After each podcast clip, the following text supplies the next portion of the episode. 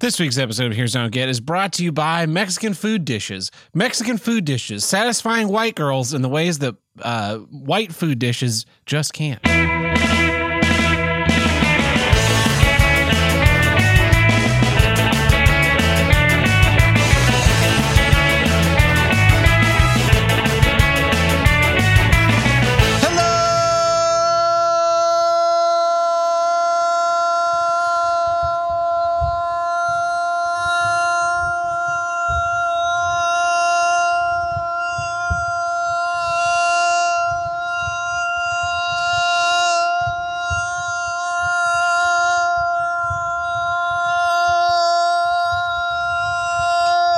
And welcome back to Here's What I Don't Get, from north to south, east to west, the only formerly international podcast to tackle all of life's toughest issues and the longest consecutively running podcast on the See You Next Tuesday podcast network. I am your host, Ted Burton. With me today, as always, my friend, Timothy the Handle Breaker. How's it going?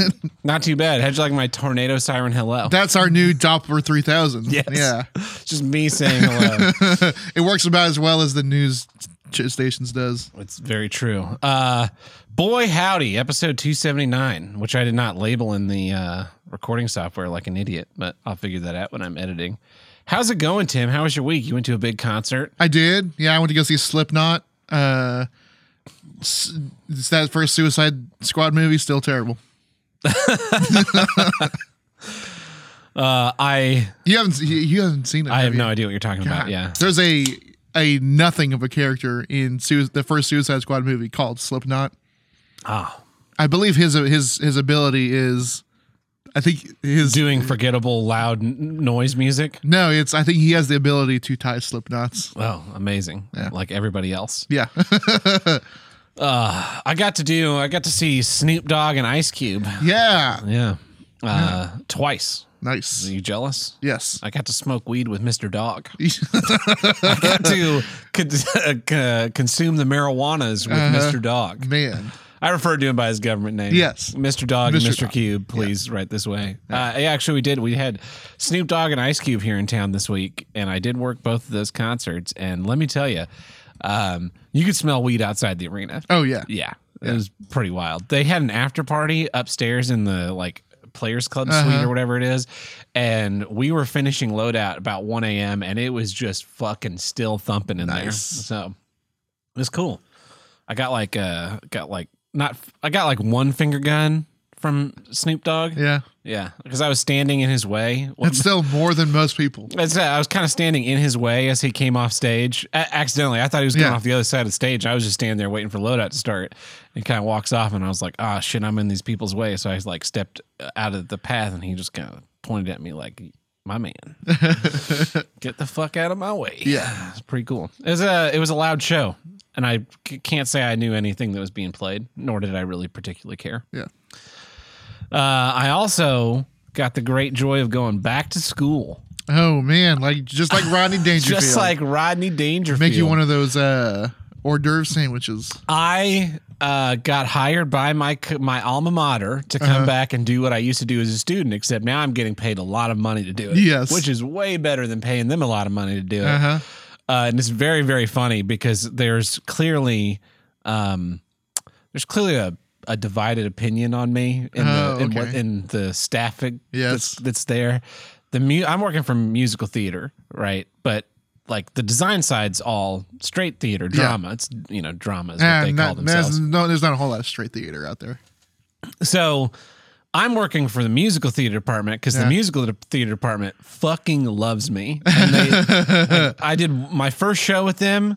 Almost a disaster for a lot of various reasons. They were very upset, but then after that, I pulled it out. I turned the ship around, and they just loved me for the entire rest of the time I was there. I did every fucking musical theater show, and so when they were like, "We need someone who can mix a show," well, because I guess they've had that problem a lot.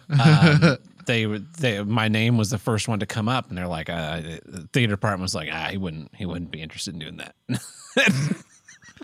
Oh, okay.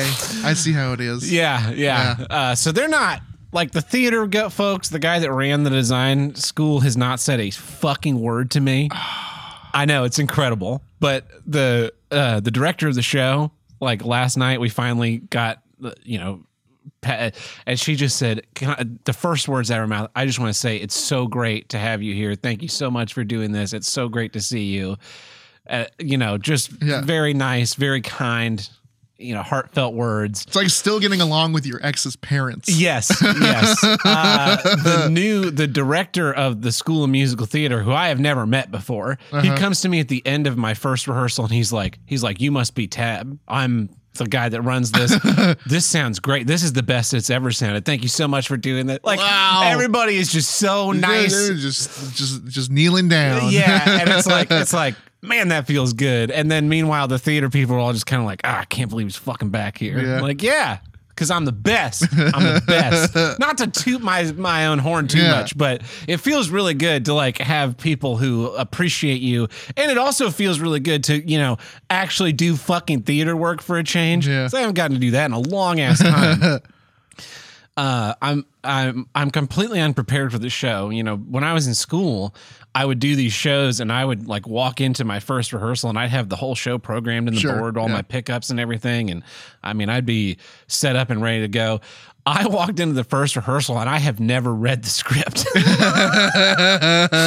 So I'm like reading along and mixing shit and changing the way the board is laid out because it got laid out by someone else. So I got to fix all that shit all on the fly while I'm working. And I'm like, yeah, I know I missed a bunch of cues and I'm trying to get everything straightened out. They're like, no, it's fine. You're doing a great job. So it's kind of wild.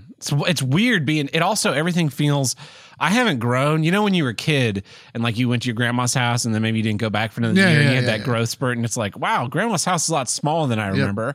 I haven't grown since I left college, but I have been working in spaces that are considerably larger. Yeah. So I get back there and it's like, this feels small.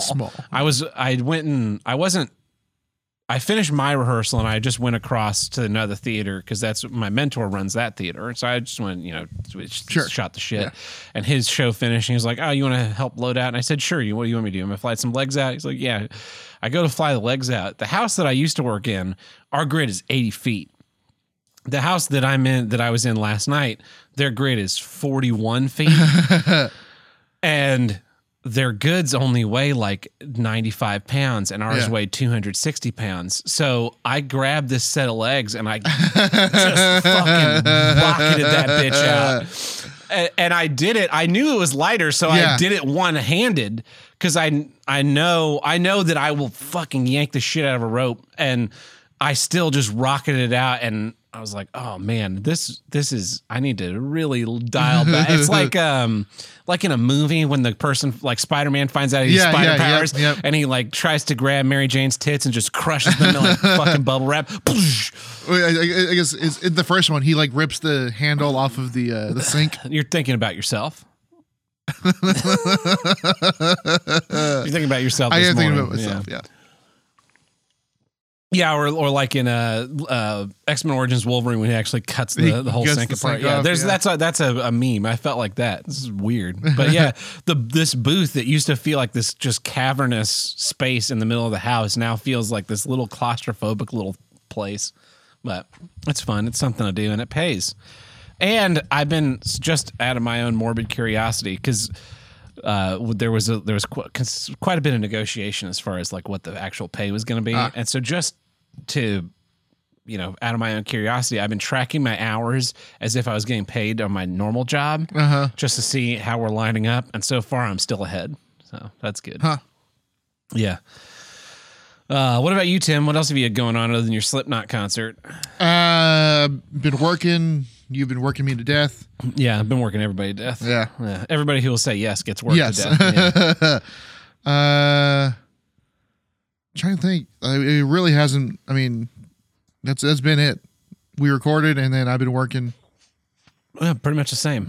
Yeah. Looking forward to finally getting some sleep tonight. Yeah, that'd be nice. Yeah. Not in my own bed though, so I don't know how well it's gonna work.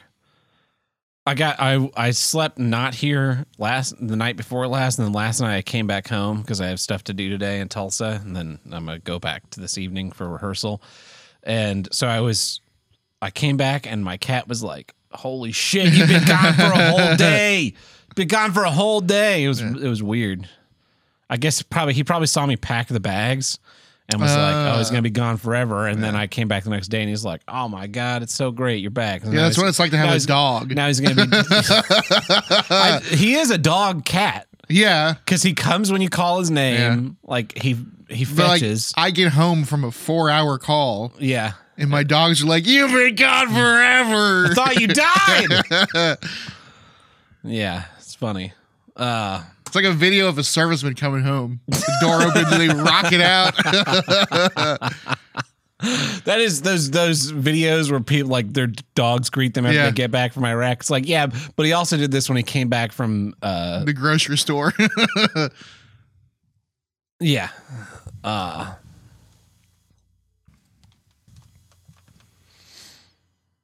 Anyway. Well, are you ready to get into some issues, Tim? Yeah. What's your first issue this week? Here's what I don't get. That's assault. Oh, God. We're going to talk about this? Only tangentially. Okay. So if you, for some reason, you haven't heard the news, Will Smith. Well, hold on. Okay. One black guy slapped another black guy. Yeah. That's the news. That's the news. Yeah. And because they're famous, a bunch of people are like, well, he should file charges on him because that's assault. Like, no, that's a fight. Yeah. Dude said something. Actually, technically, that's battery. Technically, it is battery. Assault is the threat. Yes. Battery is the action. Most people think it's the other way around. And they do. You just have to imagine like a sock full of batteries that you would beat someone with. Yeah. Yeah. So the thing about this whole Will Smith, Chris Rock thing is that, like, it's obviously fake, number one. Okay, you're in that camp. And number two, why does anybody fucking care? Sure.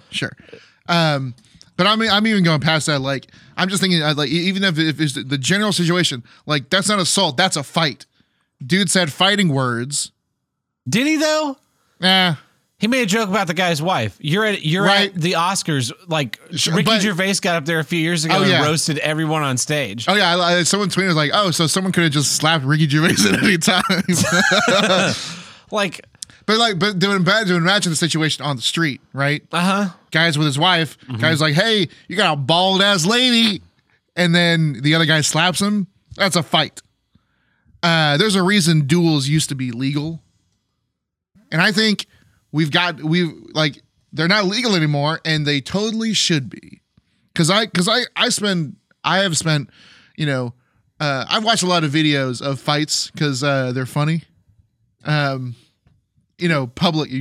fights. They're great to watch. You know, like when one dude takes on four dudes and like KOs them all in one hit. Or there's one that was several years ago, and you may have seen it, but it's all these black people fighting at Disneyland, and then at one point, this woman on a motorized scooter just comes in and rams like three of them. It's hilarious. There's a lot of, you see like one-sided fights, right? Like when someone has like their camera out, right, and some Karen is yelling at them, yeah, right, and then the lady spits in their face. Because it's a verbal argument, and then I'm gonna, you know, I'm calling the cops. And I'm gonna sue you for assault. That's a little bit, you know. That's not really a fight. I think there should have to be a minimum. There is a minimum, I think. Right, like if you're like talking physical contact. If you're talking shit, right? Yep. And someone punches you in the mouth, it is now a fight. Yeah, and unless the fight goes on for too long. Right. Yeah. Like we've all seen like someone get on top of someone else, you know, beat him in the face, and like the person goes unconscious, and they're still beating him, and everyone's like, no, he's out. There's battery, right? Yeah. But if you talk some shit, like if you come in here and you're like, I think Star Trek Picard's the best Star Trek ever, and I just nail you right in the fucking face to shut your mouth up, and then that shuts your mouth up. That's it. It's done. We solved the problem. Yeah, we solved the problem. Yeah. That's what a fight is for. Yeah. A fight is solving a problem. Now, if I punch you and then you punch me and we exchange punches for a little bit, and then eventually one of us gets knocked down, that's a fight. That problem solved, right? Right? Now, if you fall down and I keep wailing on you, now there's another problem that needs to be addressed by an outside force. Or like you're stomping on my head while there's blood pouring out of my mouth. Uh-huh. I've seen that video. We should have fight rules for society. Yes, we should. That's why, like I said, we need to bring the duel back. In fact, I think the Oscars are the best way to reintroduce the duel. Okay. So... They already serve no purpose to society, right? Well, yes, I absolutely agree. But we have the format of what we need to nix is the academy part. Yeah, get rid of all those people. Get rid of the academy, right? And the thing, you have to nominate yourself, right? If you think you did such a great job playing King Richard II, I don't think you should nominate yourself. I think the rest of your cast should nominate you, and then you have to accept or decline. If you decline, you're a pussy ass bitch. Sure, okay. So here's my idea, right? If you think that you did such a good job, you put your heart and soul into this biopic or this drama or whatever, right? Biopic. Yeah. Yeah, if Benedict Cumberbatch thinks he did such a good job in The Imitation Game, right? He nominates himself for Best Actor. Yes. Right? And he's put into a pool with all the other actors that think they did the best. They did the best, right? And you know that Will Ferrell's not going to nominate himself for Anchorman 3. He might. Well, that's the thing. He could do it as a goof. They're so egotistical. They might just nominate themselves, right? But you know, there's some people that totally wouldn't. I assume Chris Hemsworth wouldn't nominate himself for Thor 4, right?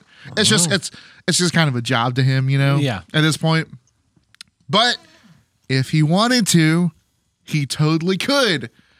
And we'd have to instill some rules, like you only get what your character could have. Okay. Right? So what happens when Peter Weller nominates himself for RoboCop? He fucking wins. Peter Weller wins Best Actor for RoboCop. Okay. Problem solved. See, I think it should be... all those other people that he killed in the Best Actor category are now dead. I think it should be like a March Madness bracket style thing, celebrity boxing. Oh, no. That's the thing is, right? Because instead of having the 5 per category, it is now all the people that nominated themselves, right? They have such an ego, yeah. And I would say, if you have an even number, you do the bracket system. I want this shit to be like Battle Bots. Uh-huh. Have you watched that show? Like the old one on TLC? Yeah. I watched it back in the day. I haven't watched it. Have you watched the new version? No, I didn't know there was a new version. It's still pretty awesome. They're a couple seasons in. They do bracket systems. They do exhibition fights. It's an hour long, and there's only 4 fights per episode, which kind of sucks. Wow. Yeah, it needs to be 30 minutes. It needs to be a 30-minute show with 4 fights. I think the old one was 30 minutes. But the fights are still as exciting as ever. I saw a bot get just blown to pieces the other day. It was amazing. It needs to be like that. If you have an odd number, I say on the years you have an odd number of contestants, last year's winner has to come back. No, I think you do rounds of free for alls. Oh, so you just drop everybody into a ring, like a demolition derby, a 4-man cage chutes and ladders cage match. Sure, yeah. Or you could theme it to whatever, Benedict Cumberbatch played a king, some old British king, but Anthony Hopkins also played some old French king in both of these movies that came out that year. So those categories they get put up against each other. King versus king. Well, when they get to their fight, it's okay, you get a sword duel in a palace. Nice. Seems like a lot more production, but it seems a lot more entertaining. But it would be a lot more entertaining. Yeah. The assault thing, I saw a meme, and it was the Herald. This week, I've changed from being an expert on foreign policy to now I'm an expert about assault and battery. Yeah. People just run their mouths about that. What was it? Who was Judd Apatow was he could have killed Chris Rock with a slap. He slapped a man, and Chris Rock took it like a fucking champ. He did. But it's just, it's so, to me, that whole situation is so fake because it's like now everyone's talking about the Oscars and people are going to watch the Oscars next year. There's a percentage of people who watch the Oscars next year to see this thing happen. I understand that part, but the reason I don't think it's fake because I don't think anyone on any of that team could come up with any could come up with anything this exciting. It's not exciting. It's not exciting. It's not. They didn't have to come up with anything. All they did was they way over their head. Tim, the human race is now completely programmed. I stand with Ukraine. Get vaxxed and masked. Chris Rock was assaulted. Like they just clicked. Here's the meme for the week. Ignore all this data coming out about 90% of deaths are in vaccinated people. Will Smith slapped the shit out of Chris Rock. Talk about that. Put memes on it. Put letters over Chris Rock. Put letters over Will Smith. Do the thing where you turn them into cartoons. Just anything but focusing on like what the hell is that? Don't focus on the fact that there's now an avian flu outbreak in the United States that came from China again. A fucking again. Don't pay attention to that leading into the midterms. Pay attention to these two black men fighting. Yeah, it's a work. The whole thing's fake. The whole thing, even if the slap is real, the reaction's fake.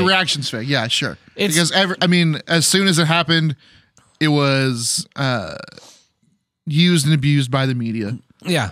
It's going to be on Entertainment Tonight 6 million times. Of course. TMZ.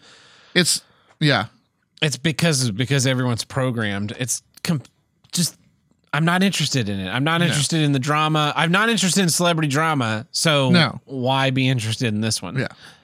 As far as assault, I do agree with you 100%. We need to bring back fighting. Like the fact that you can't have, like you can reasonably walk around in the world and not have the shit slapped out of you for some of the dumb shit you do to other people.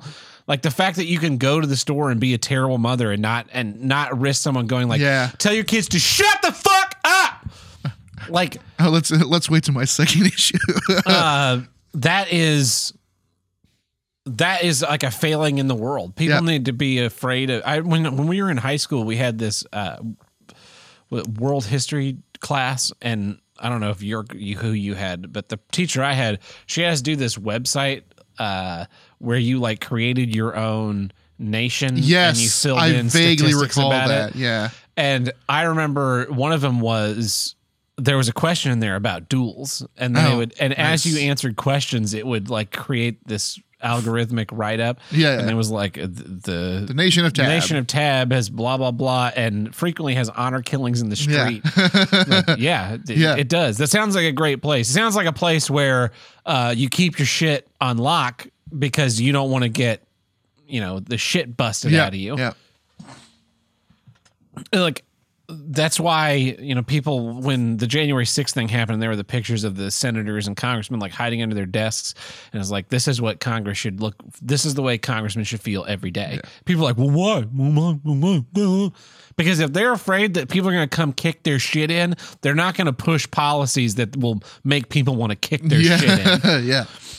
Like, we live in a society. We don't do the whole might makes right thing anymore, but there's a certain amount of might makes right. Yeah. When you have several thousand truckers blocking your city telling you they don't want something, maybe it's time to fucking listen and back down off your stupid bullshit that's not working. But that's not the way it works anymore because we live in a society, so everyone has to be like lovey and happy and take care of one another and protect ourselves from ever having any consequences for our actions. It's like the no bullying in school, the zero tolerance policies, all they do is punish the victim being a victim, as opposed to creating a system where a kid bullies another kid and the kid finally has enough and knocks the bully the fuck out. Yep. That problem is solved. Yeah. This kid now has self-esteem. The bully's been knocked on his ass. The problem is solved. But instead, we got to intervene. We got to tell them that, like, to talk about their feelings and whatnot. And then when the kid, the kid being picked on explodes, you punish both of them. So he learns to just bottle that up. Don't let it out. Don't let it out. Don't let it out. And then he kills a bunch of his classmates in a couple years. Seethed on the inside forever and never actually create a confrontation. Yep. People. I saw a video of a classroom confrontation, but it was between a kid and the teacher. Nice. and the kid got wrecked. Oh, really? Oh, and the teacher was—he was taking it. I mean, he was—the kid's just like up in the front of class, like just yelling at him, calling him names, and he's just standing there. He's kind of looking around, and he's taking it, and I mean, he's taking it for a few minutes, and then he just looks at the kid, and bam, straight into a punch. Nice. Although I think the teacher probably should have gotten punched too, because I mean it turned into a fight just for the sake of teachers being. No, he did get punched. That's good. Yeah, that's good. Oh no, he did not come out unscathed. Teachers should just get punched every day on their way. And he got punched by a different kid. I'm pretty sure, if I recall. Nice. Yeah. Just took the initiative to be like, oh shit, they're punching each other. Teacher's getting punched. I can punch teacher now. Punch teacher. Yeah. No one's ever gonna know. Mm-hmm. Yeah. Don't record this. No. That's why people pull out their phones. Yes. Like instead of creating conversation, people just pull out their phones and like the guy. This was months ago. I was driving, and I guess a guy got upset that I wasn't going fast enough or something. Mm-hmm. And he pulls up to me at the next light, and he's got his phone out and he's videoing me, and he is screaming, just fucking losing his mind. And I can't understand a word he's saying. Yeah. And I rolled down my window, and I'm talking in about this voice, you know, relatively calm. Yeah, and I just keep going, like, what are you talking about? What? Like, he's going to start a conversation, then film it, and then whenever I react poorly, edit that to make it look bad. Versus him, you know, just having a straight-up fight where I would knock his... Because he was a little, you know, manlet soy boy with his needle arms and big, thick glasses. I'm just like, calm the fuck down, dude. Do you notice how we both ended up at this stoplight? Nothing I did affected that. Yeah. Yeah. You would have ended up at this stoplight, and I would have pulled up next to you versus you coming around behind me, whatever I still not exactly sure what I did other than like turn onto a road he was driving on and not go 60 miles an hour or whatever speed he was going. God, last night I was driving home, and this guy in a Mercedes, it was making me nuts. I got on the turnpike, and this guy in an Audi blasts by me, probably doing like 100. Yeah. And I got on the turnpike doing like 70. So I increased my cruise control to the mid 80s because I wanted to stay in that guy's wake. I figure he's going to get nailed first. Oh yeah. And I kind of keep an eye on him for a few miles. So you can speed up, but he's the blocker. He's the blocker. Yeah. Yeah. So about that same time, this Mercedes comes on, and it's 80 miles from Oklahoma City to Tulsa. Yeah. And the whole 80 miles, I set the cruise control and didn't fucking touch it for 80 miles. I decided to get off and pay the toll. I passed and was passed by this Mercedes no less than 10 times. Just put it on cruise control. Fucking set your cruise control. And so I'd just... He would slow down, and I'd pass him, and then I'd get like a little bit down the road, and he would speed way up and speed past me. Like, I have not touched my gas pedal or my brake pedal for the last 20 minutes. Yeah. Just fucking pick a speed and go that speed. He was making me nuts. I hate when people do that. Anyway, well, let's get into my first issue this week. Here's what I don't get. Hotels. Tim, you know what a hotel costs a night these days? Is it a chain? It's just what would you guess? Just in general. I don't have like a specific number in mind. Or a specific place in mind. 150. Yeah, for a nice one. Yeah. That's probably pretty fair. We're talking like Motel 8. Motel 8 side of the road, 50, 60 bucks. $56, yeah. Yeah. And then, yeah, you have your big 4-star places that are, sure, you know, obviously a lot more than that. And I've stayed in those too, but do you know what they all basically come down to? A bed and a table with a lamp on it, and a shower. And a shower, yeah, and bathroom, yeah. That's what a motel is. Yeah, and even the five star, you know, top of the. It's just Michelin fancier, rated, whatever. You get fancier sheets and sometimes you get like a suite where it has a dedicated bedroom and a little sitting area. Yeah. But then you're paying way more, and they're just nothing about hotels is nice. Like, you have neighbors next to you that have sex and knock on the paper thin walls, or you get. We stayed in this hotel once. We were doing something out of town, and at 3 a.m, someone comes and just starts pounding on our hotel room door, asking to be let in. Yeah, and we're like, "That's me." Truck and Tuck and I are like, "Tim, we don't want you in here." He's like let it, like, "We don't know you. This is not your room. Go away." Obviously, some drunk fuck. Sure. Years ago, I was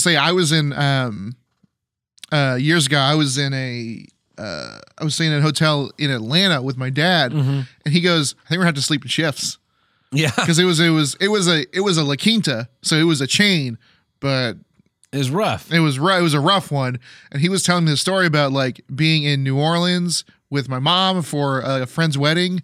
And the hotel they stayed at, like they didn't get any sleep because it was like it was a kind of hotel where people try to unlock, see if your door's unlocked or not at night. Yeah. Yeah. And I've stayed, my dad and I used to go on trips kind of regularly, and my stepmom would book us accommodations, and she would always try and find some like nice place that she could find a deal on. Uh-huh. And I can't tell you how much I hate like high dollar hotels versus a cheap side of the road Nights In, because like the beds are basically the same, but one thing I found about high dollar hotels is a lot of times high dollar hotels, at least 10 plus years ago, high dollar hotels you had to pay for Wi-Fi like $10 a day versus Motel 6's free Wi-Fi. Yeah. So I'm paying twice the cost, and I'm also paying for Wi-Fi. Fuck you guys. Yeah.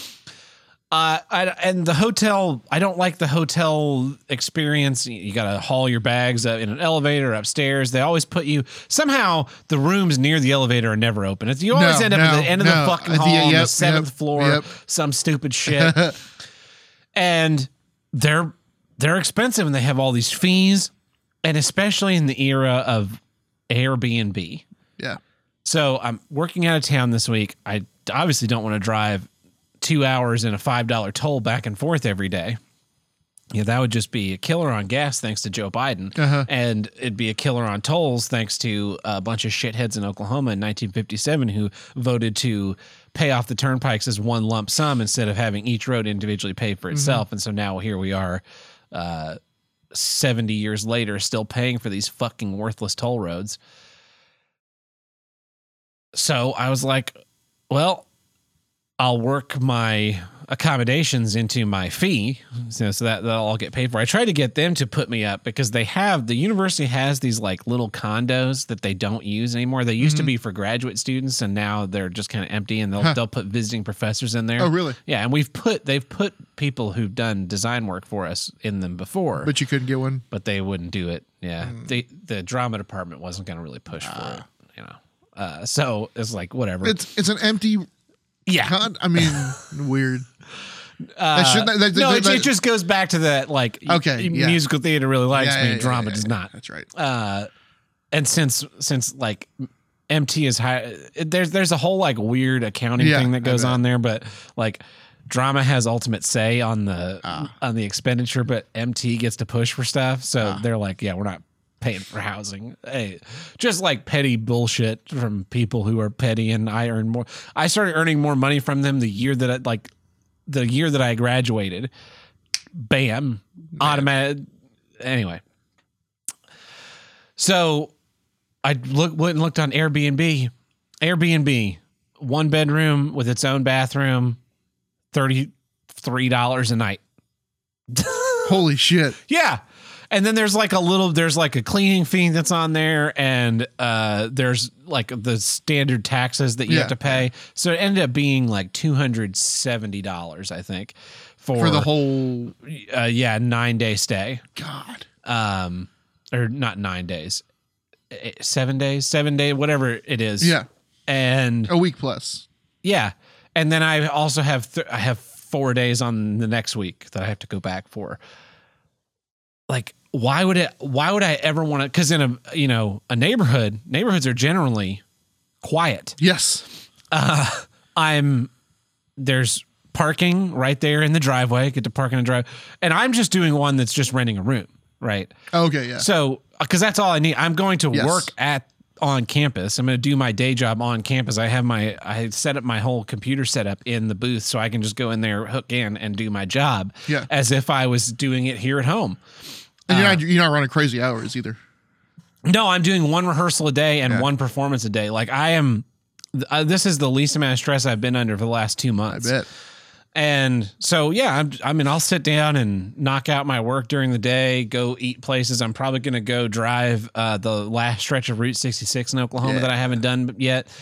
That's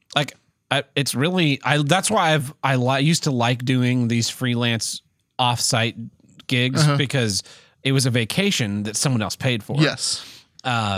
And I haven't gotten to do those in a long time, partially because theater's been shut down and partially because I had a full-time job. But now I can be a lot more flexible in those things. And I think I'm going to start pursuing satellite work again. Cool. Anyway, the Airbnb thing, you can rent. Like I'm renting just a single room, but for the price you pay for a nice hotel, you can get a full fucking house. Full house. You can get an apartment somewhere, a condo that is near to your. Like if you're going to Dallas and you're going to be doing, seeing Slipknot at what's the Ford Arena? I think so, or some whatever it is in the center of downtown Dallas.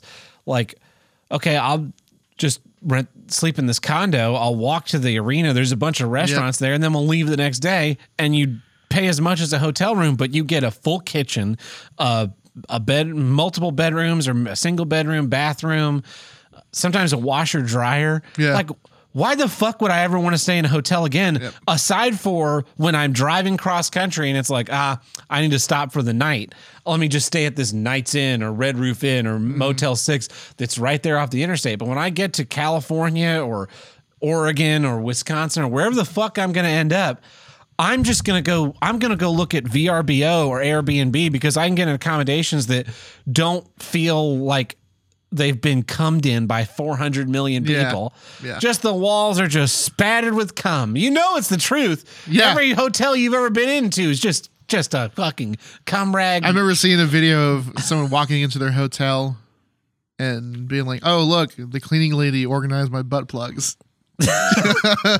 It's hotels just they suck, and I don't understand why we would still even use them. So the only thing that I'm thinking of is, so Airbnb, there's a lot less long-term stays. That's true. And so that's the only thing I can think of for the one, I don't know, it's not even a plus, it's just a situation for hotels is a long-term stay. Like when I worked at that museum, the guys people I was working with are there for, 3-4 months. Yeah. But the touring shows, like the Broadway shows that come to town that sit down for 3 weeks, a lot of those guys go get Airbnbs, because they're cheaper and they get a buyout. Yeah. What I don't if you need to bring in a conference and 500 people, put them in a hotel. Yeah. But just think about how many times you stayed in a hotel in your life and how many stories you have about how it was a nightmare. Yep. And then think about how many times you stayed in Airbnb and how many of those stories are bad. Because my number is 0. Like I've stayed in some weird ass Airbnbs. Yeah, weird ones. But I've always had a nice day. Yeah. Like when we did the show in Chicago, the Dick Show Live, Diego rented this Airbnb because it slept like 24 or something. And we get in there and we jokingly called it the ISIS training compound because it was just a bunch of futons face to face and then they were curtained off. So it did. It was a storefront. It did sleep 24 people, but it wasn't a house. It was a very bizarre thing, but we had a great time because it meant that we were all kind of, the only thing to do was to spend time with one another. Yeah. The same thing with the Airbnb we stayed at in Dallas, and I've stayed at Airbnbs on other trips, and they're always nice people. Like my girlfriend in college, her parents came to town for her graduation, and they stayed at this Airbnb that was a casita on the back of a house, and they were there. They were there for a week. I don't remember how long they were in town, but one of the nights the owners of the house, of course, live in their house. Yeah, yeah. And then this is a mother-in-law suite that when they bought the house, their mother-in-law stayed in, and now it's just an empty. So they rent it out. And they were so friendly and nice that, like, we just spent time hanging out in their kitchen and like met them, and they were OU grads. And then one day we had we cooked out in their backyard at their pool. Like, it was a great time with these basically strangers who were just loaning their house out, versus like you go to a hotel. I remember this one very distinctively. We used to drive to Virginia Beach to see our family every year. And we usually stop around Cookeville in Tennessee,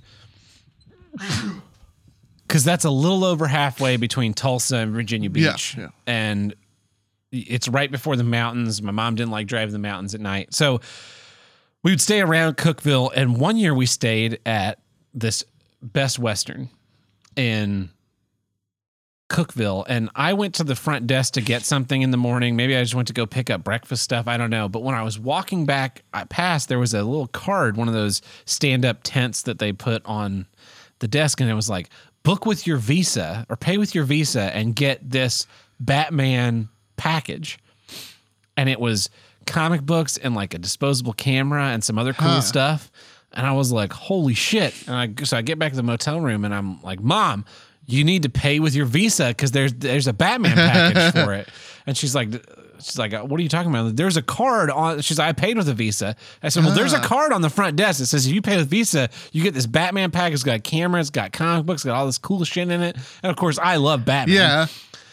And so she calls the front desk, and the front desk is like, no, we don't have that. We don't know what you're talking about. And I was like, that card is on the front desk. Yeah. I'm not making this up.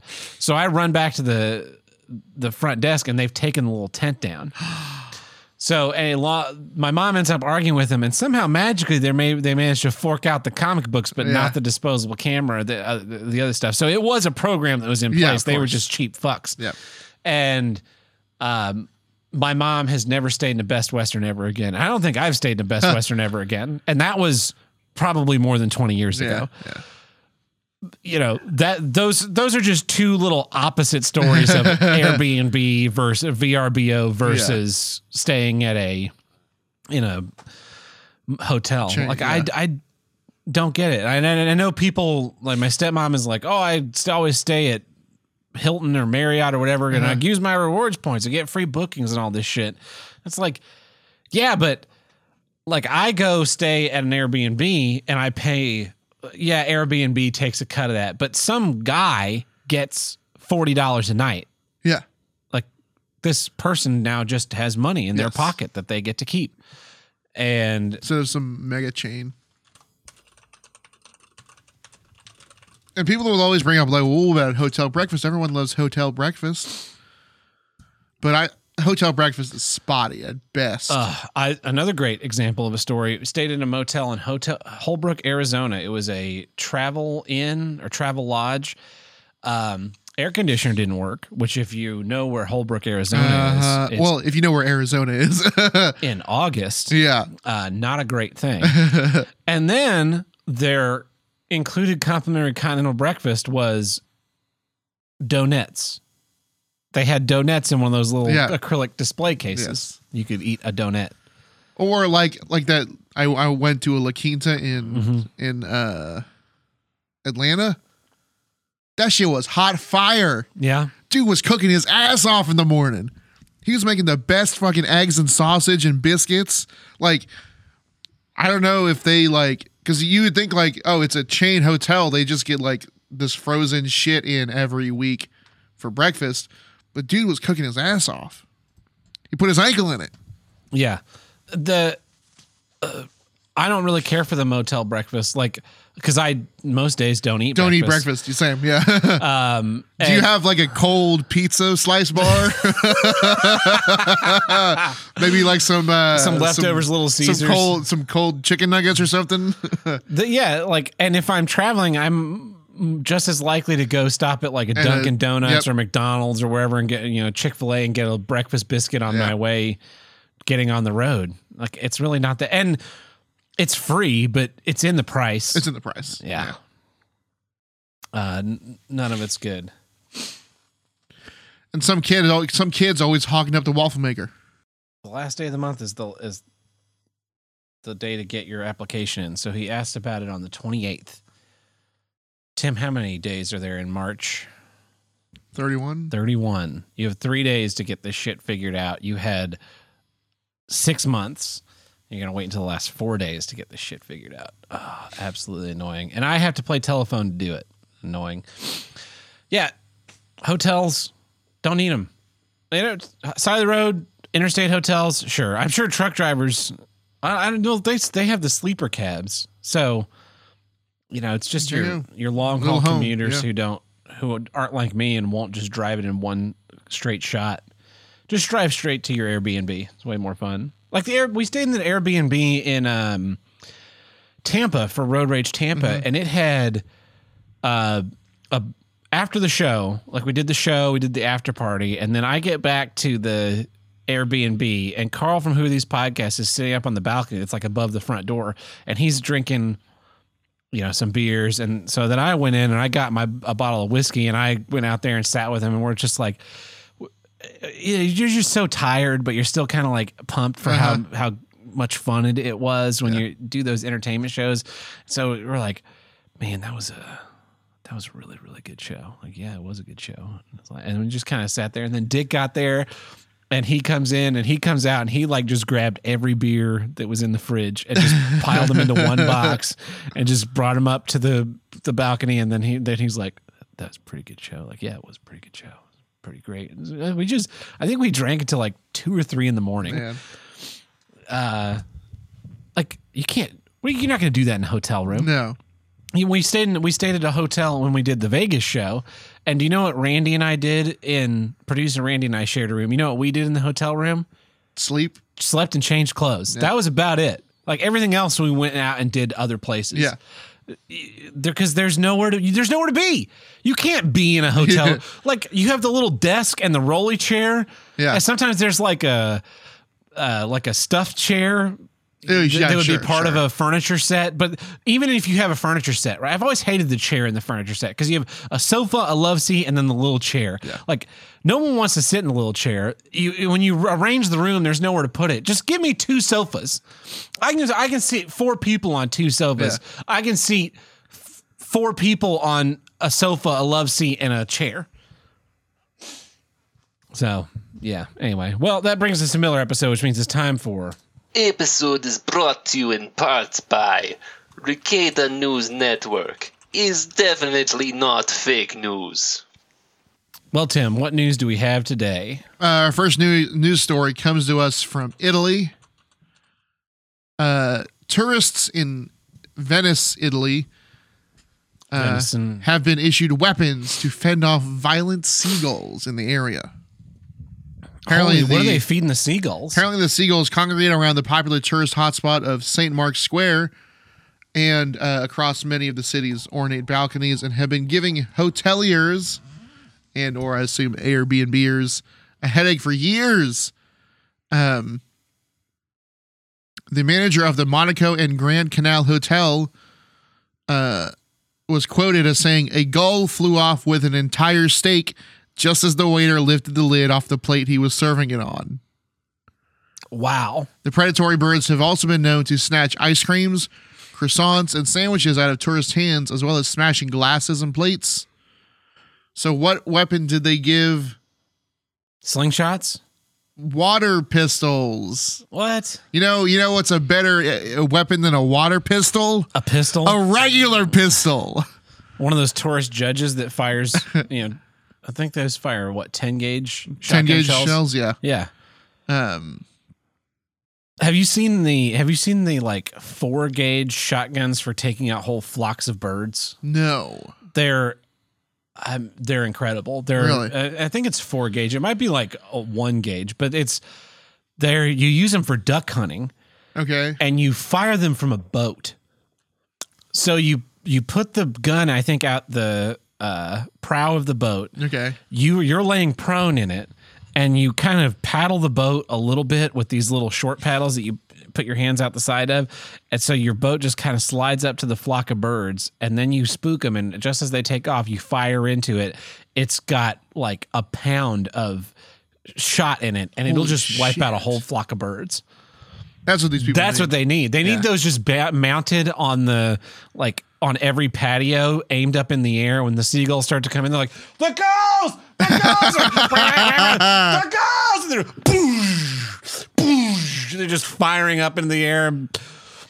They're like, they play that hello from the beginning of this episode, let everyone know to take cover while the seagulls just come crashing down into hello! Oh, God, the gulls are coming. It's the gulls. They're playing the tab siren. They're going to fire them. Get under cover. People are like pulling out Kevlar umbrellas. Dead seagull bodies just rain down upon them.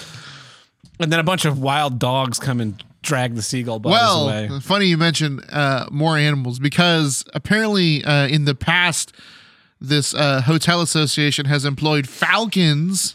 Yeah. A fake owl. And also acoustic deterrents to combat the gulls. But the falconers apparently were too costly to use every day. This is too, not sustainable. Apparently, in 2008, the sale of pigeon feed was banned due to a swarm of pigeons in the area. I just think these birds are they're probably just protecting their turf. Yeah. They probably watch a lot of Hitchcock movies. Yep. Well, our second news story comes to us from a celebrity. Celebrity we here at Here's What I Don't Get have a fondness for. Is it Dolly? It's not Dolly. It's Sly. Oh, okay, cool. Number three. Yeah. Unfortunately, it's not great news. Oh. Sylvester Stallone is getting in on the NFT market. He's launching the Planet Sly NFT collection, which is composed of 9,997 generative digital art pieces celebrating his life and film career. Yeah, with some of them including exclusive and varying levels of interaction with the actor himself, including perks like a dinner with him, virtual movie screening, exclusive. Oh. That's the one I want. Exclusive events and more is launching in April. We might have to get on this NFT market. It includes both blockchain-based and real-life collectibles. It's described as being curated by Stallone himself as a place for fans, collectors. I want the NFT of the fucking Rhinestone suit from the end of Rhinestone. Or, no, I want Drinkenstein. I want the Drinkenstein NFT. It says, let's see. If there are Rhinestone NFTs, they will, of course, be worth nothing because nobody else loves Rhinestone. Yes. I will absolutely buy all those NFTs. The NFTs are called Sly Guys. Yeah. Fans wanting to get first access to the NFT sale. You know what? I'll just fucking right-click the JPEGs. I don't know why I didn't think of that earlier. Fans wanting to get first access to the NFT sale via an invite-only pre-sale need to show, quote, Sly love by submitting a 1-minute video on their social media channels that demonstrates Stallone fandom, be it an impression, art, or more. There's also a Discord channel fans are encouraged to interact in to better their chances at early access. Fans who are chosen for Tier 1 access are guaranteed the opportunity to mint up to 3 Sly Guy NFTs before everyone else, while Tier 2s get a chance to mint up to 3 before the public sale on a first-come, first-served basis. Additionally, some lucky holders will get to participate in the Ultimate Stallone Experience dinner and after-party later this year. In order to gain access, fans have to have at least 3 of the Sly Guy NFTs in their wallet at the time they take the snapshot later this summer. It's a, quote, over-the-top, no pun intended, and a free day and night celebration of the life and career of Sly to take place in Miami, which will include a gala dinner with the man himself. I just joined the Sly Guys Discord. My first message was, any Rhinestone fans here? Amazing. I'm going to now change my... Oh, wait, I don't want to change that. I want to change my profile to a close-up of Dolly's breasts. Edit server profile. Nickname, Drinkenstein. Save changes. So I'm now Drinkenstein in the Sly Guys Discord. I'll be exclusively shitposting about Rhinestone. About Rhinestone. Well, we've got a news story from a different celebrity. Is it our second favorite celebrity? It is not. It is someone you know of, though. Rod Stewart. Oh. You a fan of Rod Stewart? I like that song, Maggie May. Maggie May. I do not. My dad plays it too much. My dad has played that song too much in my life for me to enjoy it anymore. He is 77 now. And there's a recent video. Recent videos on Instagram have caught him doing some community service. Not because he got, not because he was, a crime or anything, but he's actually doing some actual community service because he's a cool dude. He's doing it. He's doing the kind of community service tab that I think you would appreciate. Yeah. These videos on Instagram show him shoveling gravel into potholes near his home. Oh. Wearing a high-vis vest. Quote, I'm repairing the street where I live as no one else can be bothered to do it. This is the state of the road near where I live in Harlow, and it's been like this for ages. People are bashing their cars up. The other day there was an ambulance with a burst tire. My Ferrari can't go through here at all. So me and the boys thought we would come and do it ourselves. Sorry, I'm looking through these Sly Guys NFTs. Yeah. Look at this one. That's not. What? That is the Terminator. That's the Terminator. Yeah. Also, they're all this weird black guy with like terrible teeth, which I feel like is kind of racist. What is? Oh, these are terrible. These are terrible. I'm sorry, I got very distracted by. What is Is that Cyclops in a police outfit? Yeah. It's what is going on? It's randomly generated. There seems to be like this sleeveless shirt. There's a tank top. These are randomly generated. Polo. Yeah. There are 9,000. Weird. These don't seem to have anything to do with Sly's career. No. Like, here's a green one with a Cyclops visor. I don't understand this. A bunch of them just look like Tyler, the Creator. Yeah, okay. Weird. It is weird. Anyway, keep doing your news thing. Oh yeah, that's about it. A spokesperson for the Essex highways around where he lives said they appreciated his enthusiasm but preferred that he let the professionals do the work. The problem with that, though, is that they're not fucking doing the work. Of course not. Which is why it took Rod Stewart to do it. He's a hero, man. Yep. That's like the ultimate way to fuck you to the government is when you just get so fed up. I really, that's the way to like channel rage in a good way is you get so fed up that you just do it yourself. Here's one that looks like I heard he did it himself a lot in the 70s. Noob Saibot from Mortal Kombat. Scorpion, you dumbass. Noob is the black one. What color is his gi? Black. What color is that guy's gi? Black. I see yellow. He's got yellow straps that hold his gear, but he has a black face mask. That's Noob Saibot, you fucking loser. That's Scorpion. Scorpion wears yellow, Tim. What is that guy wearing? He's got straps on for his swords. His face mask is black. If he had a yellow face mask, he'd be Scorpion. Nah, that's Scorpion. If he had a blue one, he'd be Sub-Zero. If he had a green one, he'd be the Poison Man. You're telling me if he was wearing a blue mask but a yellow gi, he would be Sub-Zero? No, he would be Wolverine. Are you fucking stupid? He'd be Samurai Wolverine. Well, we got one last news story.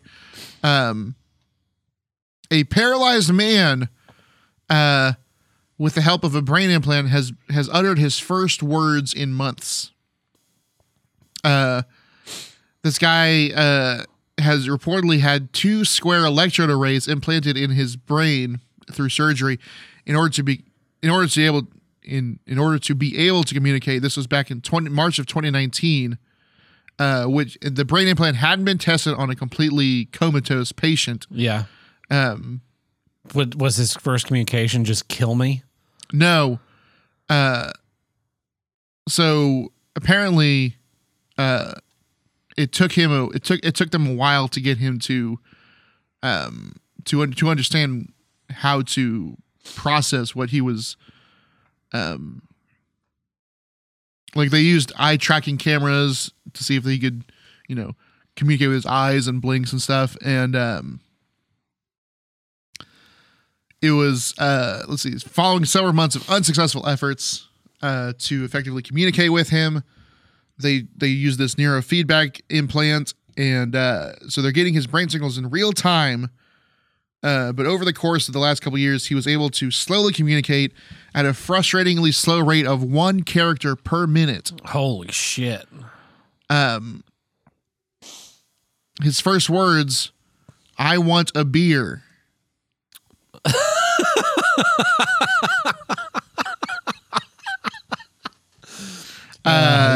This is actually an intervention. You might be an alcoholic. He also asked for a head massage from his mother. He ordered some curry, and asked to listen to Tool. Ugh. So he's terrible taste. No wonder he's brain damage. The complete line of thought that they translated was, "I would like to listen to the album by Tool loudly." He should have asked to listen to Rod Stewart. Yep. Yeah.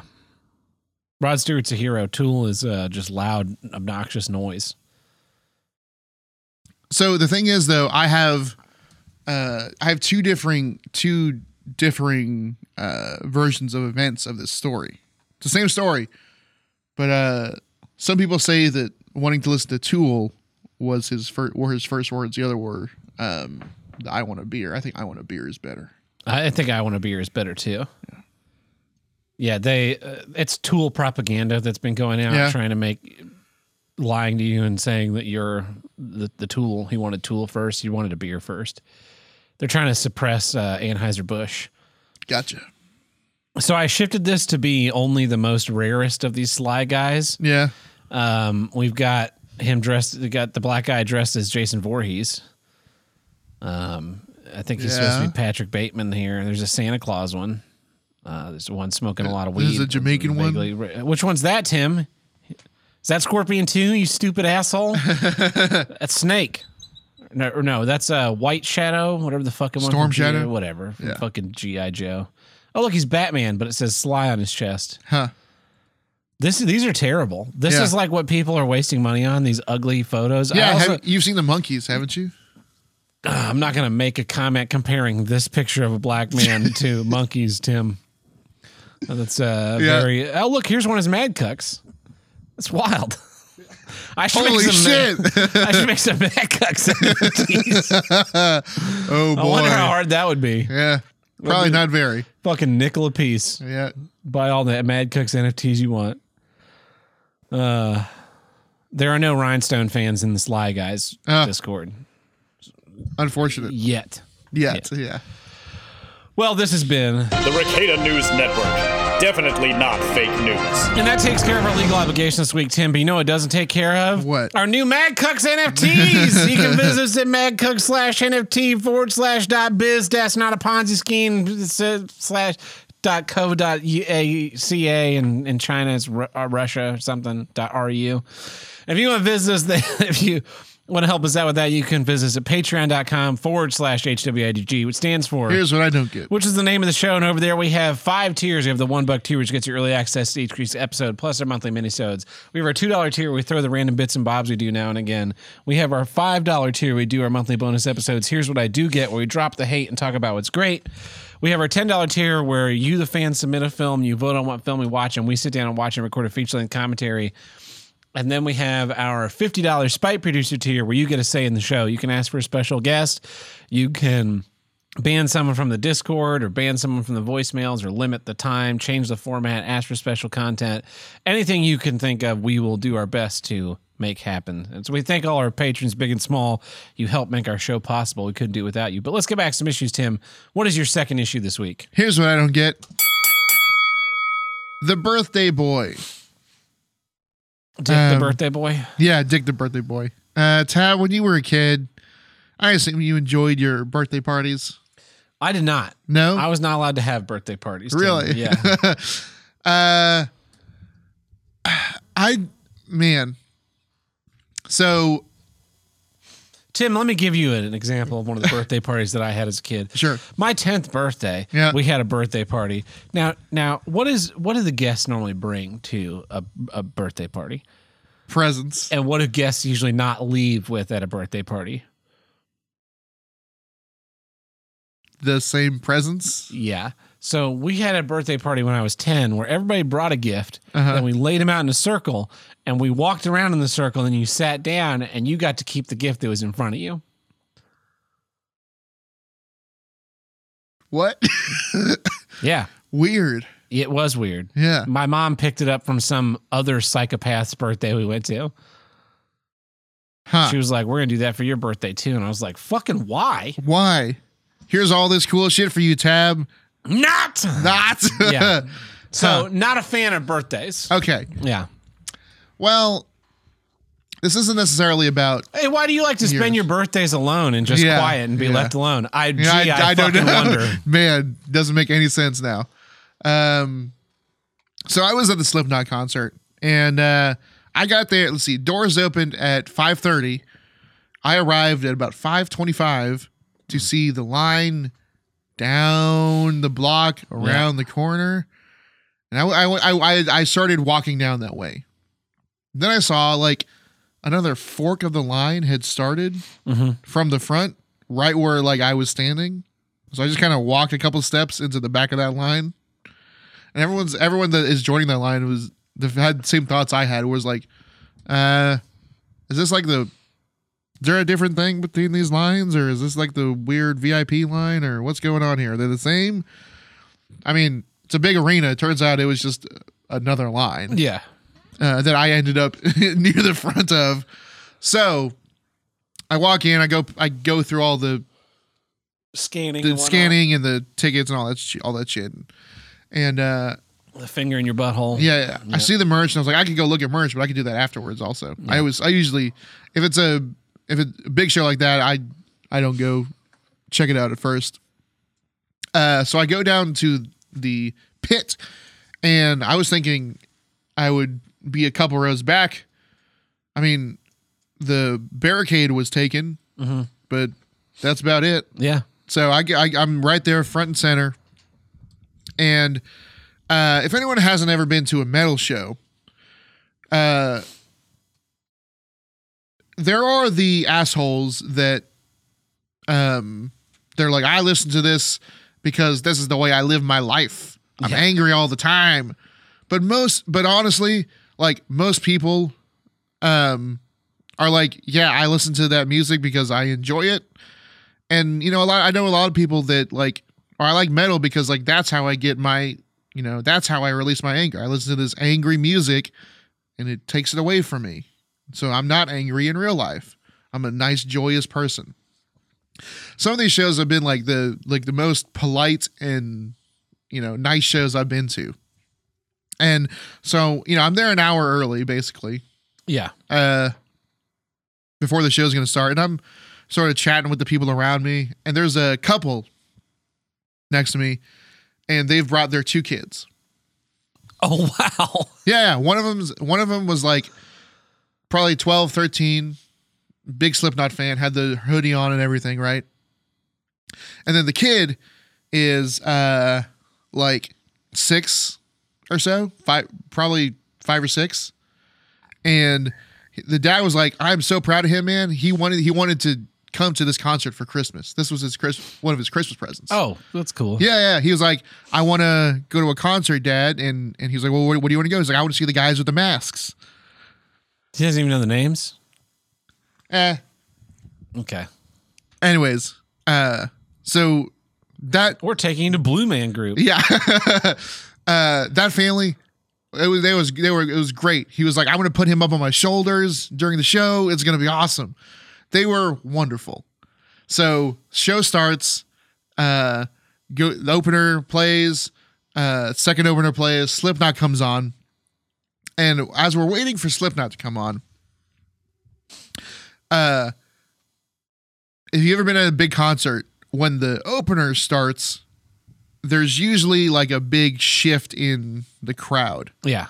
Everyone's really hyped to see them. Yeah. And they're like, I want to be as close as possible, and I am not good with time management. So I'm going to I'm going to like get as close as I can to the stage and sort of shove everyone forward.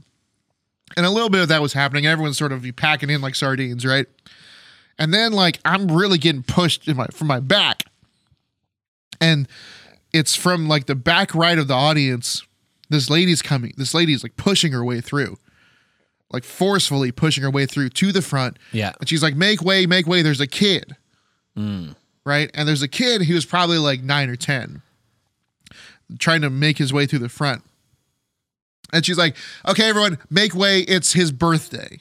Ah, it's his birthday. So he deserves to be At the front. But not with having to do any of the sacrifice, like getting in on time. Yeah, because that was not his decision, right? That was his shitty parents that didn't get here early enough to get in the front. But it's not his fault, but I'm still blaming him. That's something he could learn from his parents. Sure. If you want to be front row to concert, you need to be there before the fucking doors open, or just know someone who will let you in before the doors open.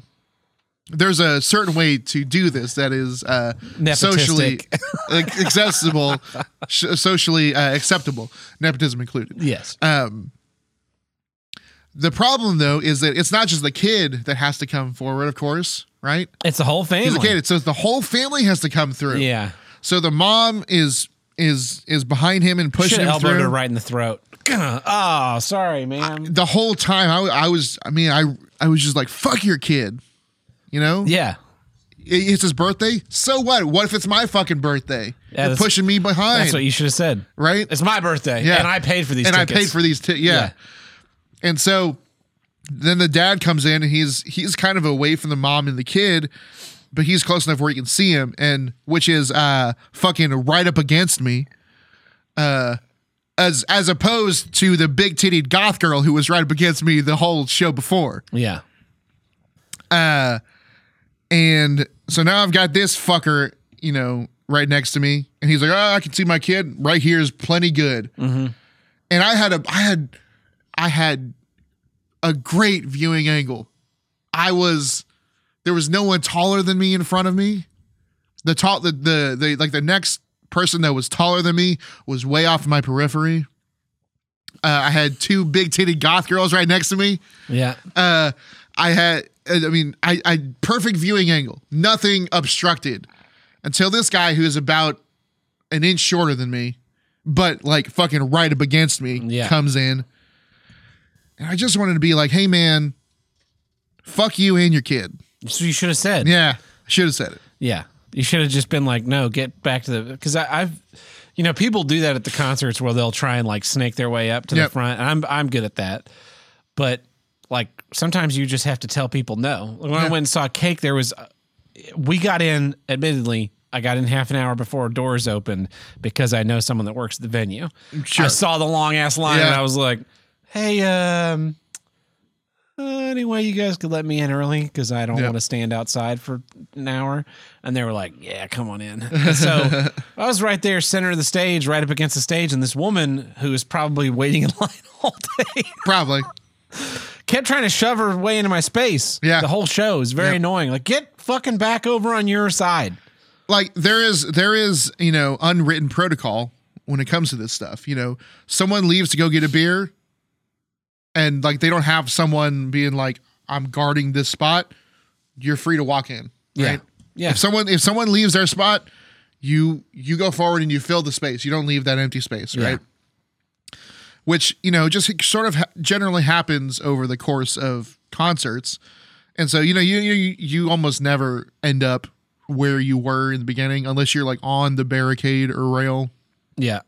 But fuck those people that are like, one, using your kid to make your experience better. Yeah. Using your kid. That's absolutely disgusting. But also like, oh, you have a child as opposed to fucking everyone else in the world. Oh, it's like the signs you see on Baby on Board. Yeah. Like, fucking put a sign on the back of my car, taxpayer on board. Maybe don't fucking rear end me, because if I'm out of work, like, who's going to pay for your roads? Yeah. I hate that sense of entitlement with people. You know, my family, we go to the circus every year for my sister's birthday. The Actor Shrine Circus always comes on the weekend of my sister's birthday, like clockwork for 30 years. And I think last year it was not on her actual birthday, but we always go for her birthday, right? Do you know what we do to make sure we have good seats for the circus? You get there at a reasonable... We buy the reserved front row tickets. There you go. Easy way. Center ring, center section.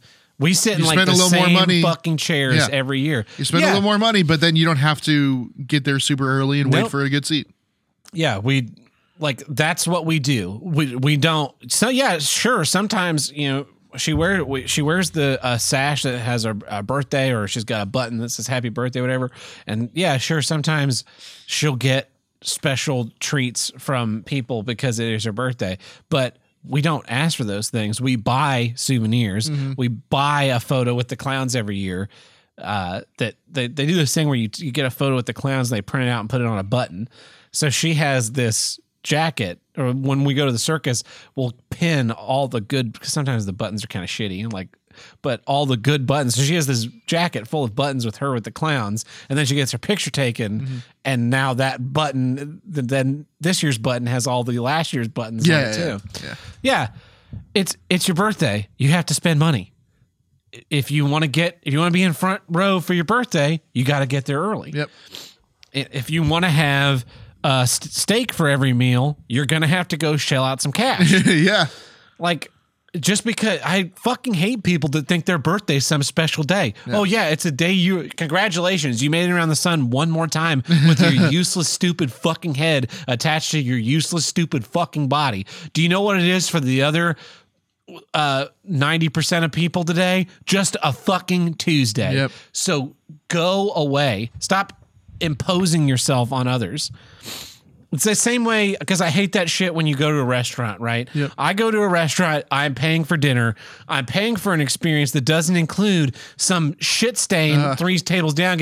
Happy birthday, it's your special day. Happy birthday, welcome to Texas Roadhouse, you're so fucking gay. Like, with their whole staff, where now, you know, the staff gets distracted for 5 minutes while they sing you a song. So I'm not getting a refill of my soda, or my meal is delayed. Yep. I'm also a paying customer. It's not my birthday. I would like to be treated with respect of having people not annoy me. Yeah. I would love a restaurant to just be like, it's Tim's birthday. Oh, that's great. Why don't you guys eat somewhere else? Yeah. or at Handle Breakers, here's our birthday package. He's like, nothing, just pointing to nothing, right? Here's our birthday package. So yeah, can I get the it's little Timmy's birthday. Can we get the birthday package? Sure. Here you go. It's a cardboard sign that just says birthday package is totally blank. They just give you one of those. Your birthday. Yeah. No. Nobody on the staff is going to sign this. Or even better, like, whose birthday is it today? I heard it's a birthday. We got a birthday. Little Timmy. All right, here you go, little Timmy. Just sock him in the face. Guess what? Keep my fucking wife's name out of your mouth. Guess what? No one gives a shit if it's your birthday. Yeah. Statistically speaking, there are 9 billion people on the planet. So what is that, like a million people a day have a birthday at least. Something? Well, it's 9 billion divided by 365, really. I'm not good at math. Well, with some off ratios for like Christmas and, you know. What do you mean? There are more people born on Christmas than other days? No, more people born 9 months after Christmas. Oh, I see what you're saying. 24,657,534 people a day on average. For all those people playing at home. Yeah, I hate that imposition of people on their birthday. You know, go out and people celebrate. People want to spend their birthdays. Yeah. You know, on my birthday we went out and drank. On Truckin' and Tuckin's birthday, we went to an amusement park. On your birthday, we got together and cooked steaks and watched movies. Yep. Like, people want to celebrate their birthday in vastly different ways, just depending on your personality. But I think the thing about specifically the three of us is that none of our methods of celebrating our birthday imposed on anyone other than each other. Yes. But only in the sense that we were already committed to, hey, what are we doing? Tim, what are we doing for your birthday? Yes. Yeah. Like, I wasn't like, hey guys, I want you to come over and we're going to like go get dressed up and we're going to go out. And it was like, hey, what do you want to do for your birthday? Like, oh, let's go out to eat and then let's go, you know, have some drinks and Indigo and we'll have a good time. Like that was it. Yeah. But people, you know, they think that they're, it's like they're king, and it's this lie that you're given as a kid where it's like, oh, it's your special day. Yep. And I'm not saying you should like celebrate your, like, no, I have fond memories of my childhood birthdays. I'm not saying you should ruin your kids' lives by giving them weird parties where everyone gets to leave with their gifts. But I am saying that maybe like you could kind of tone it down. I think by the time you're a teenager, it starts to become, it does tone down. Right. Yeah, it totally. Yeah. It's like, well, it goes from like invite everyone in your class when you're 5, right? To like, you know, you're 8, 9, 10. It's like, oh, invite all your favorite friends, you know, that you want to come. But then you start getting, you know, you get like 12, 13, 14. It's like, oh, you have your 2 best friends over and we'll go see a movie or something, right? It starts getting that, you know, it starts getting smaller and more intimate. And then you turn 18 and all your friends who are like, yeah, we're going to hang out after we get off work are like, nah, we're ditching you. Yeah. That was my 18th birthday too. Yeah. I have a long history of shitty birthdays. Yeah. That's why I do not give a fuck about mine. Yeah. People are always on, what? Oh, your birthday. What are you going to do anything special? No. I'm going to be left the fuck alone. Yeah. Perfect birthday. Do you want me to get, what do you want for your birthday? I don't want anything. I don't want a gift. You can send a text, maybe. I'm sure there's like, if a psychologist heard this, they'd be like, he has deep underlying trauma, blah, blah, blah, blah, blah, blah. But what I think it is, I'm just a lot more considerate of other people than you are. Anyway. Yeah. Fuck birthday, boys. Yep. You should have just picked that kid up by like, it's his birthday? Oh, you've been around how many times you've been around the world, little bitch? 8? You're 9 times you've been around the world? Guess what? You're not hitting 10. Pick him up by the ankles and just smash his fucking head. Just finger full speed, his head right into the fucking barricade. The cherry on top. And then just head the dead body to his mom. There you go, bitch. The cherry on top was when like 5 songs in, he turned around. I see him turn around to his mom, and he was like, "It's too loud here. I don't like it." You know. Yeah. The pyro went off, and he fucking flinched, and I was like, and eventually him and mom had to leave, and then the dad had to leave, and the big titty goth girls push back in. Yep. Now that is all worth it. Anyway, that's a good issue, Tim. Thank you. Here's what I don't get. Meta. Oh, yeah. I am really, really at my wit's end with meta content. I saw this. I have been watching Star Trek Picard, but I did see in one of the Discords, maybe it was on PayPig. I'm not sure. Oh, I'm trying to think it was the same thing I saw about it.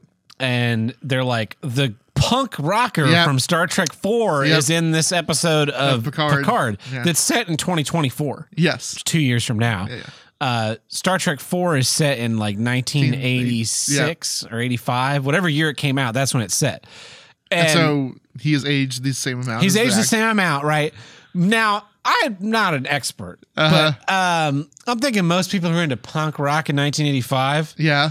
Kind of looking like Carl from Who Are These Podcasts now, like middle class, gray hair, big glasses. Yep. Like they really let the punk rock scene go.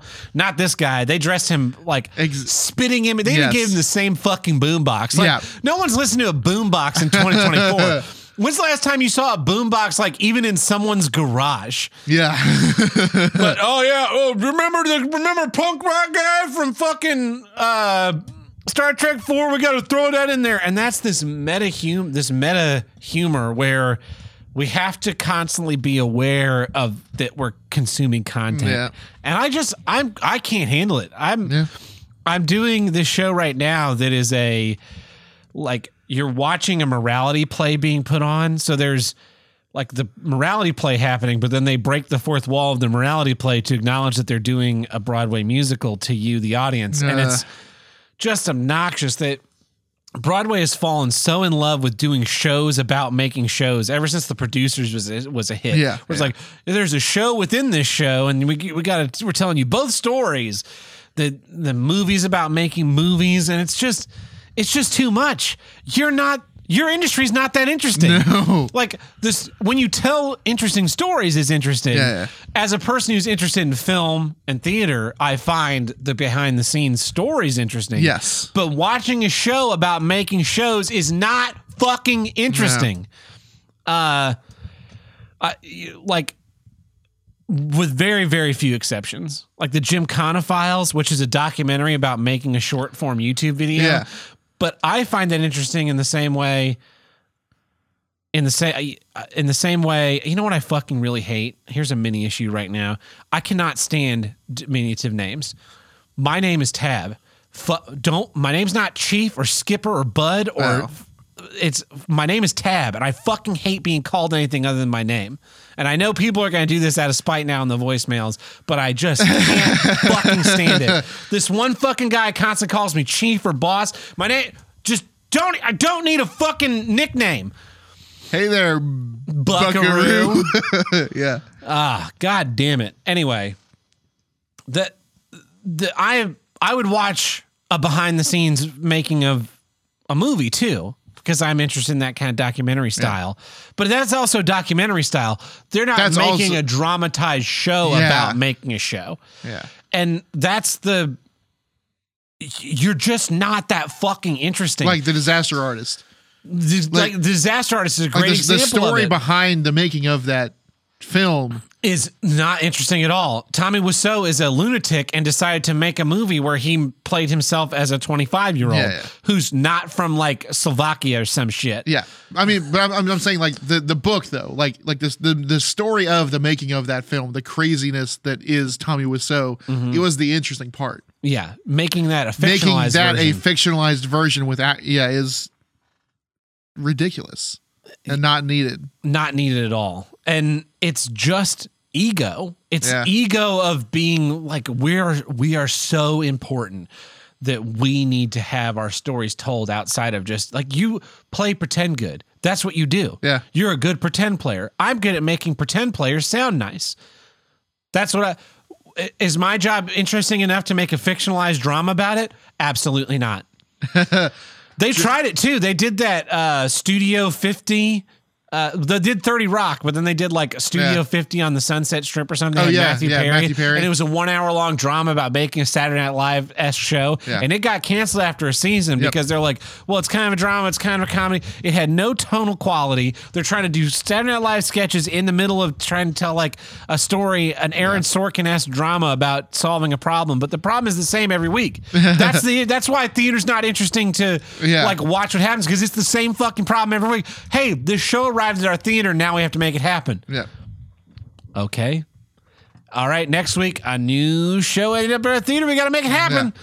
Like the reason 30 Rock works is because none of it's about the making of the show. It's about the fucking lunatics that work for it. Yeah.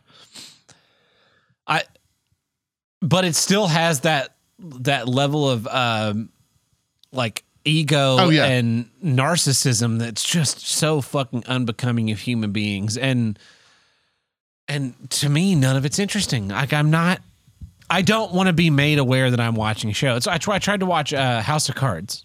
Yeah, I watched a little bit of that, and then he's like talking to the camera. It's like I don't really care for this. I don't mind voiceover in film where you're exploring the character's internal monologue. Yeah. Sometimes it's handled well. Sometimes it's handled very, very not well.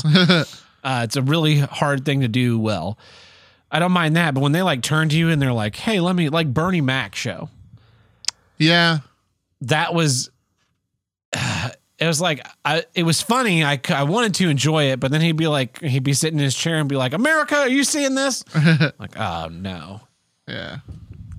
It's, I don't know. It'd be like, I'm sure at some point we're going to have a show on television about making a podcast, and then there's going to be a podcast reviewing that podcast, that show. And the meta is just going to get to be too much. And then the meta need to include the in jokes, like Star Trek Picard. They were talking about Red Letter Media, and I think Mike described it as a blender where they're just like fucking putting every piece of Star Trek thing they can put in there and just pouring this slop out in front of you, being like, remember punk rock guy? Remember Guinan? Remember Borg? Remember like the Mirror Universe, except not the Mirror. It's just embarrassing. None of it that actually applies to what the show should be. What did the show is trying to be about. Well, it's like a great example of this is Star Trek. Just look at the Star Trek in the 90s, right? Star Trek: The Next Generation was taking Star Trek, and then we're making it for a new format, new era. And sure, it did have references to the original series and the stuff going on by nature of that. It's like the same shared universe. But if you took every episode of TNG and put it on a big wheel and you fucking spun that wheel and landed on an episode and watched the whole episode start to finish, the percentage chances of them being like, remember Scotty, are very low. Very low. Bones is an episode. Scotty's in an episode. Spock's in an episode. The Naked Now, pretty much straight rip off of the Naked Time from the original series. Like there are definitely a handful. In the first season, there's a little bit more. There's references. They talk about things that happened in the past, but largely TNG is a show about TNG, about those characters and what they're doing.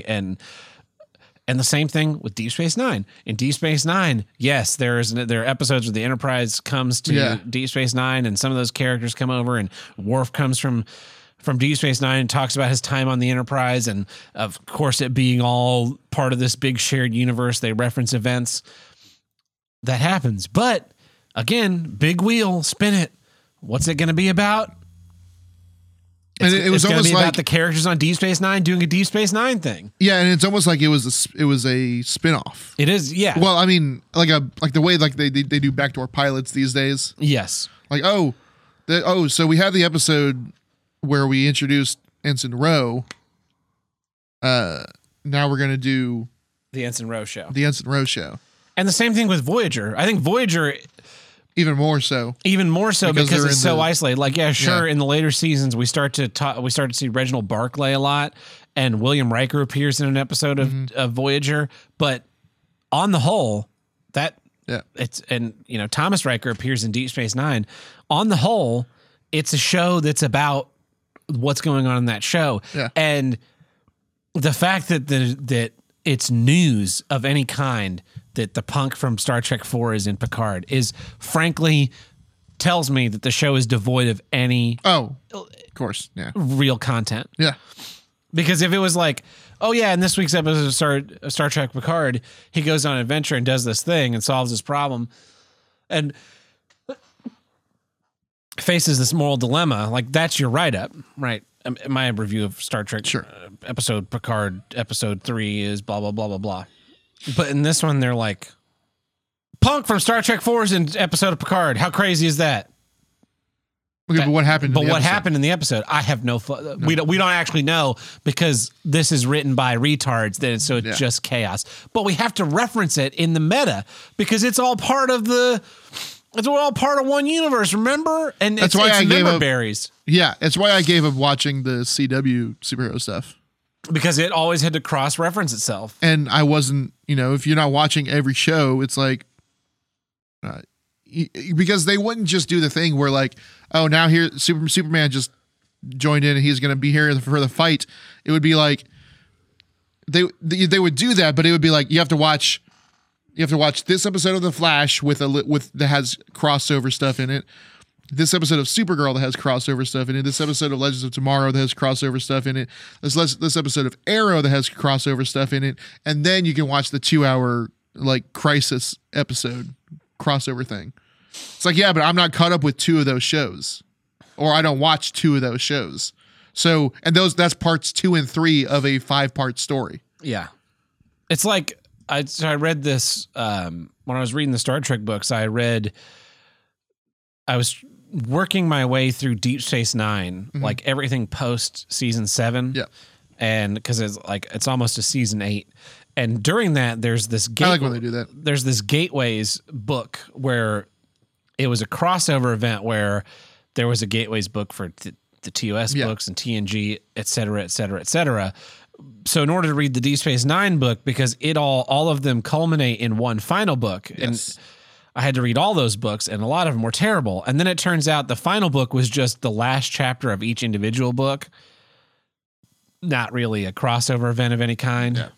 And I was pissed because I wasted a huge amount of time reading all those books for no payoff, and it didn't actually affect the storyline of the Deep Space Nine that I was trying to follow. Yeah, I hate when they fucking do that, man. But it's all mixed in together. We got to cross it all apart. I just nobody fucking cares. Make your stuff consumable for the consumer. Like, let me just watch a play and have it be about telling a story about characters and plot and arcs and yeah. interests. Let me watch a TV. What it is like, it's the first time that happens, it's groundbreaking and usually good, mm-hmm. and people love it. And so they're like, oh, well, if that is what is doing so well, we need to do more of that. Which is why, like, Marvel has 1 or 2 huge, and DC also does this, like, comic events per year, when it used to just be like, hey, like some guy would think of like, hey, I want to do this crazy thing, and I kind of need like some X-Men to go with my Avengers and stuff. Okay, cool, we'll do this like a cool crossover thing, and we'll, you know. Whereas now it's like planned out. Yeah, like we have to make, you know, and we gotta hit our fall sweeps crossover event. It's the 25th anniversary of Secret Wars. Let's do Secret Wars again, but we're gonna call it Secret Wars 2022, but it's going to be something totally different. I'm just going to use the name, try and get that's what they've been doing the last couple of years. Oh, yeah. Heroes Reborn, which is a totally different thing. And yeah, the meta plays, like we did Tootsie a couple weeks ago, and mm-hmm. they adapted the movie Tootsie, which I yes. watched after doing the play, the musical, and the movie is not bad. Mm-hmm. It's exactly what you think it's going to be. Yeah. But it's a nice little story, has kind of a stupid ending. And Dustin Hoffman is understandable as a character. Yeah. In the musical, the Dustin Hoffman character is a asshole mm-hmm. and intolerable. And like like a Bill Murray character.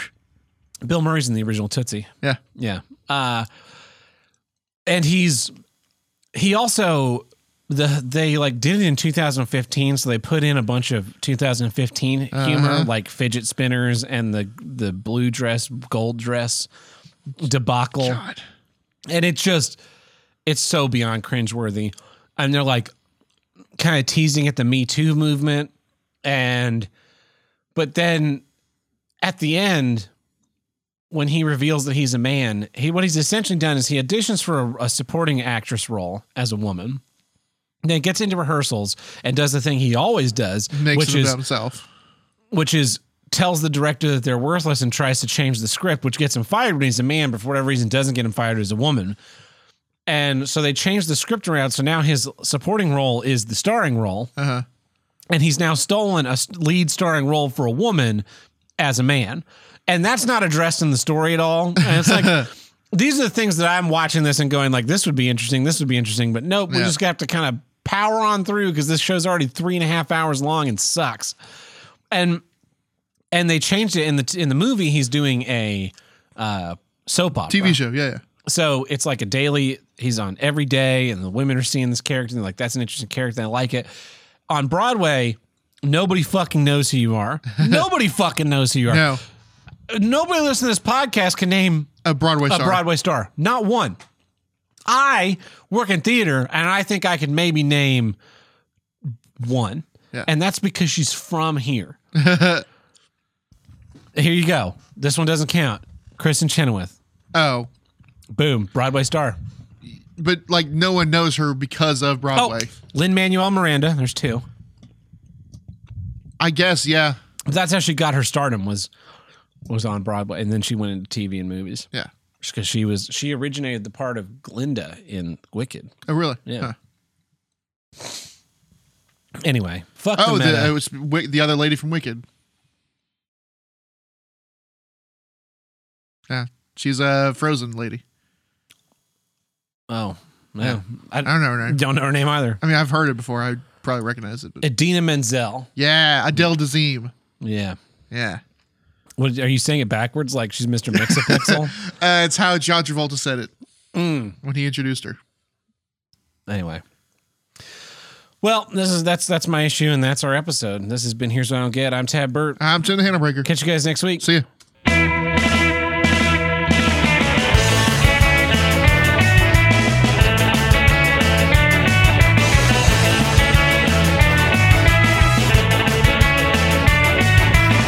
If you want to call in the Here's What I Get hotline, call us at 704-750-9434 and tell us what you don't get, like this guy here. Hey, Tabby Jimmy. You know what I don't get? Having to wait in a secret line when you go to, like, stores that have online ordering now. You know, where, like, it's almost your turn, and then, like, some, like, fucko in high school walks up with, you know, 10 receipts on his arms. Just like, group, I definitely got to do these now. And then I just stand there. It's like, oh, I'm sorry. I thought I was about to eat. Turns out, I'm a mile back. Yeah, I'm a mile from the border. Like, Qdoba. It's fucking insane. I hate it. It's complete bullshit. These motherfuckers need to just come to the store and order then. I don't know. It drives me fucking crazy.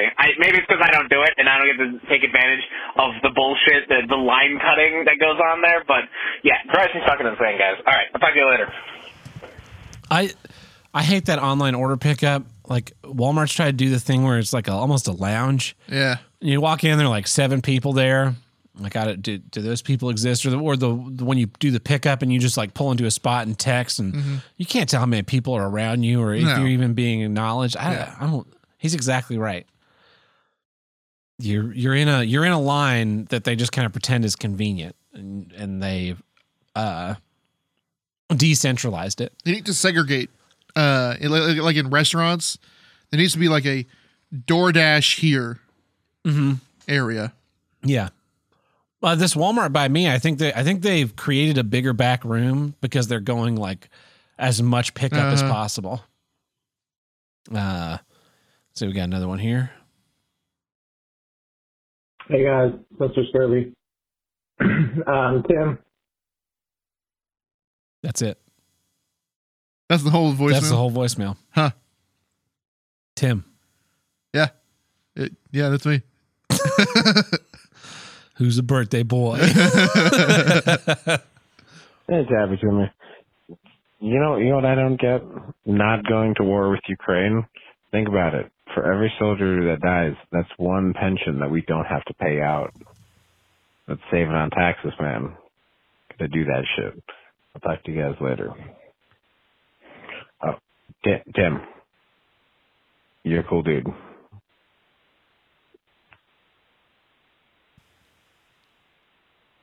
That's it. Is there a Borat not at the end of that?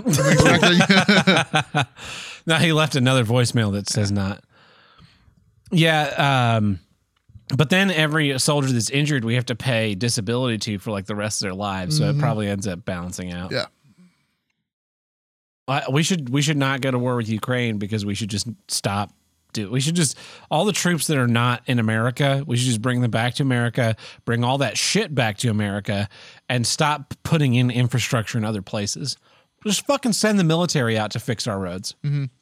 They can't do any worse job than the contractors. Hey, Captain Tim, it's Mr. Scurvy. Tim, smart move, not going on to the second season of Upload, because the reason why they killed that guy is got to be one of the dumbest reasons I've ever seen in a television show.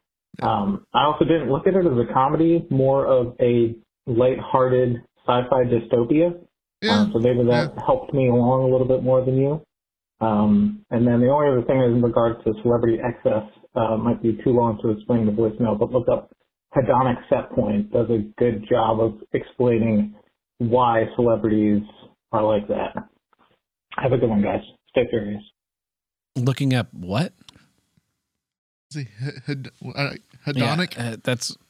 Isn't hedonistic? That point does a good job of explaining in regards to celebrity excess. Might be too long to explain the voicemail, but look up hedonic set point. Does a hedonic good job of explaining why celebrities are like that. Have a good one, guys. Stay curious. I will have to Google that. Why can't we? I love the only good thing that came out of Will Smith slapping that Chris Rock was the memes with it's just Norm MacDonald and then a Norm MacDonald like quote. Oh, I saw that one. Yeah, yeah. It was like, I could slap the shit out of Chris Rock. Imagine what he'd do if someone fucked his wife. Nah. What a stupid waste of time and people's energy, and it's just a distraction. Don't ignore that Malia Obama was doing coke lines with Hunter Biden on his laptop. Possibly Lady Gaga too. It's all not news. Ignore the fact that gas is $3.65 a gallon. Mm-hmm. It's the cheapest I've seen it. It was 7-Eleven and more yesterday. It's $3.65. Man, yeah. Considering 2 years ago I was buying gas for $2 and some $2 change, yeah. And then everybody stayed home, so I started buying gas. Almost dropped below $1 until it got. I'm trying to remember if regular unleaded got all the way below $1. I know ethanol free got to like 109 or 115. Christ. Yeah, it was insane. That's why I was driving. I was just driving around doing fuck all because it's like gas costs nothing. This is incredible. Now it's like, do I really need to go to work today? Yep. Can I work remotely? Uh-huh. Yeah. That's a good thing everyone knows how to work remotely now because they're not going to be able to. I swear to God, another couple dollars up, and the only people on the road are going to be like truckers and motorcyclers. Yeah. So this summer, you are going to see a shocking number of motorcycles on the road. Yeah. Because motorcycle gets, even a one like mine that's pretty much a gas guzzler, 50 miles a gallon. Motorcycles and those the Lime scooters. Oh yeah, people are gonna take Lime scooters to work until the batteries die. Yeah. They have on the college campus I'm on, they have scooters, but that you sit on. Oh, sit scooters. And it's not Bird or Lime. It's another brand. Faggio.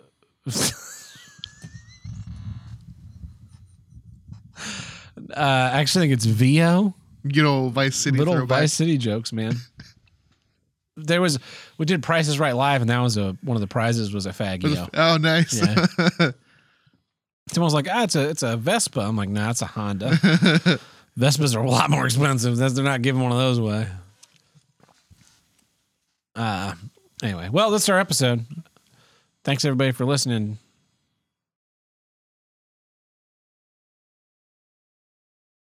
Faggio.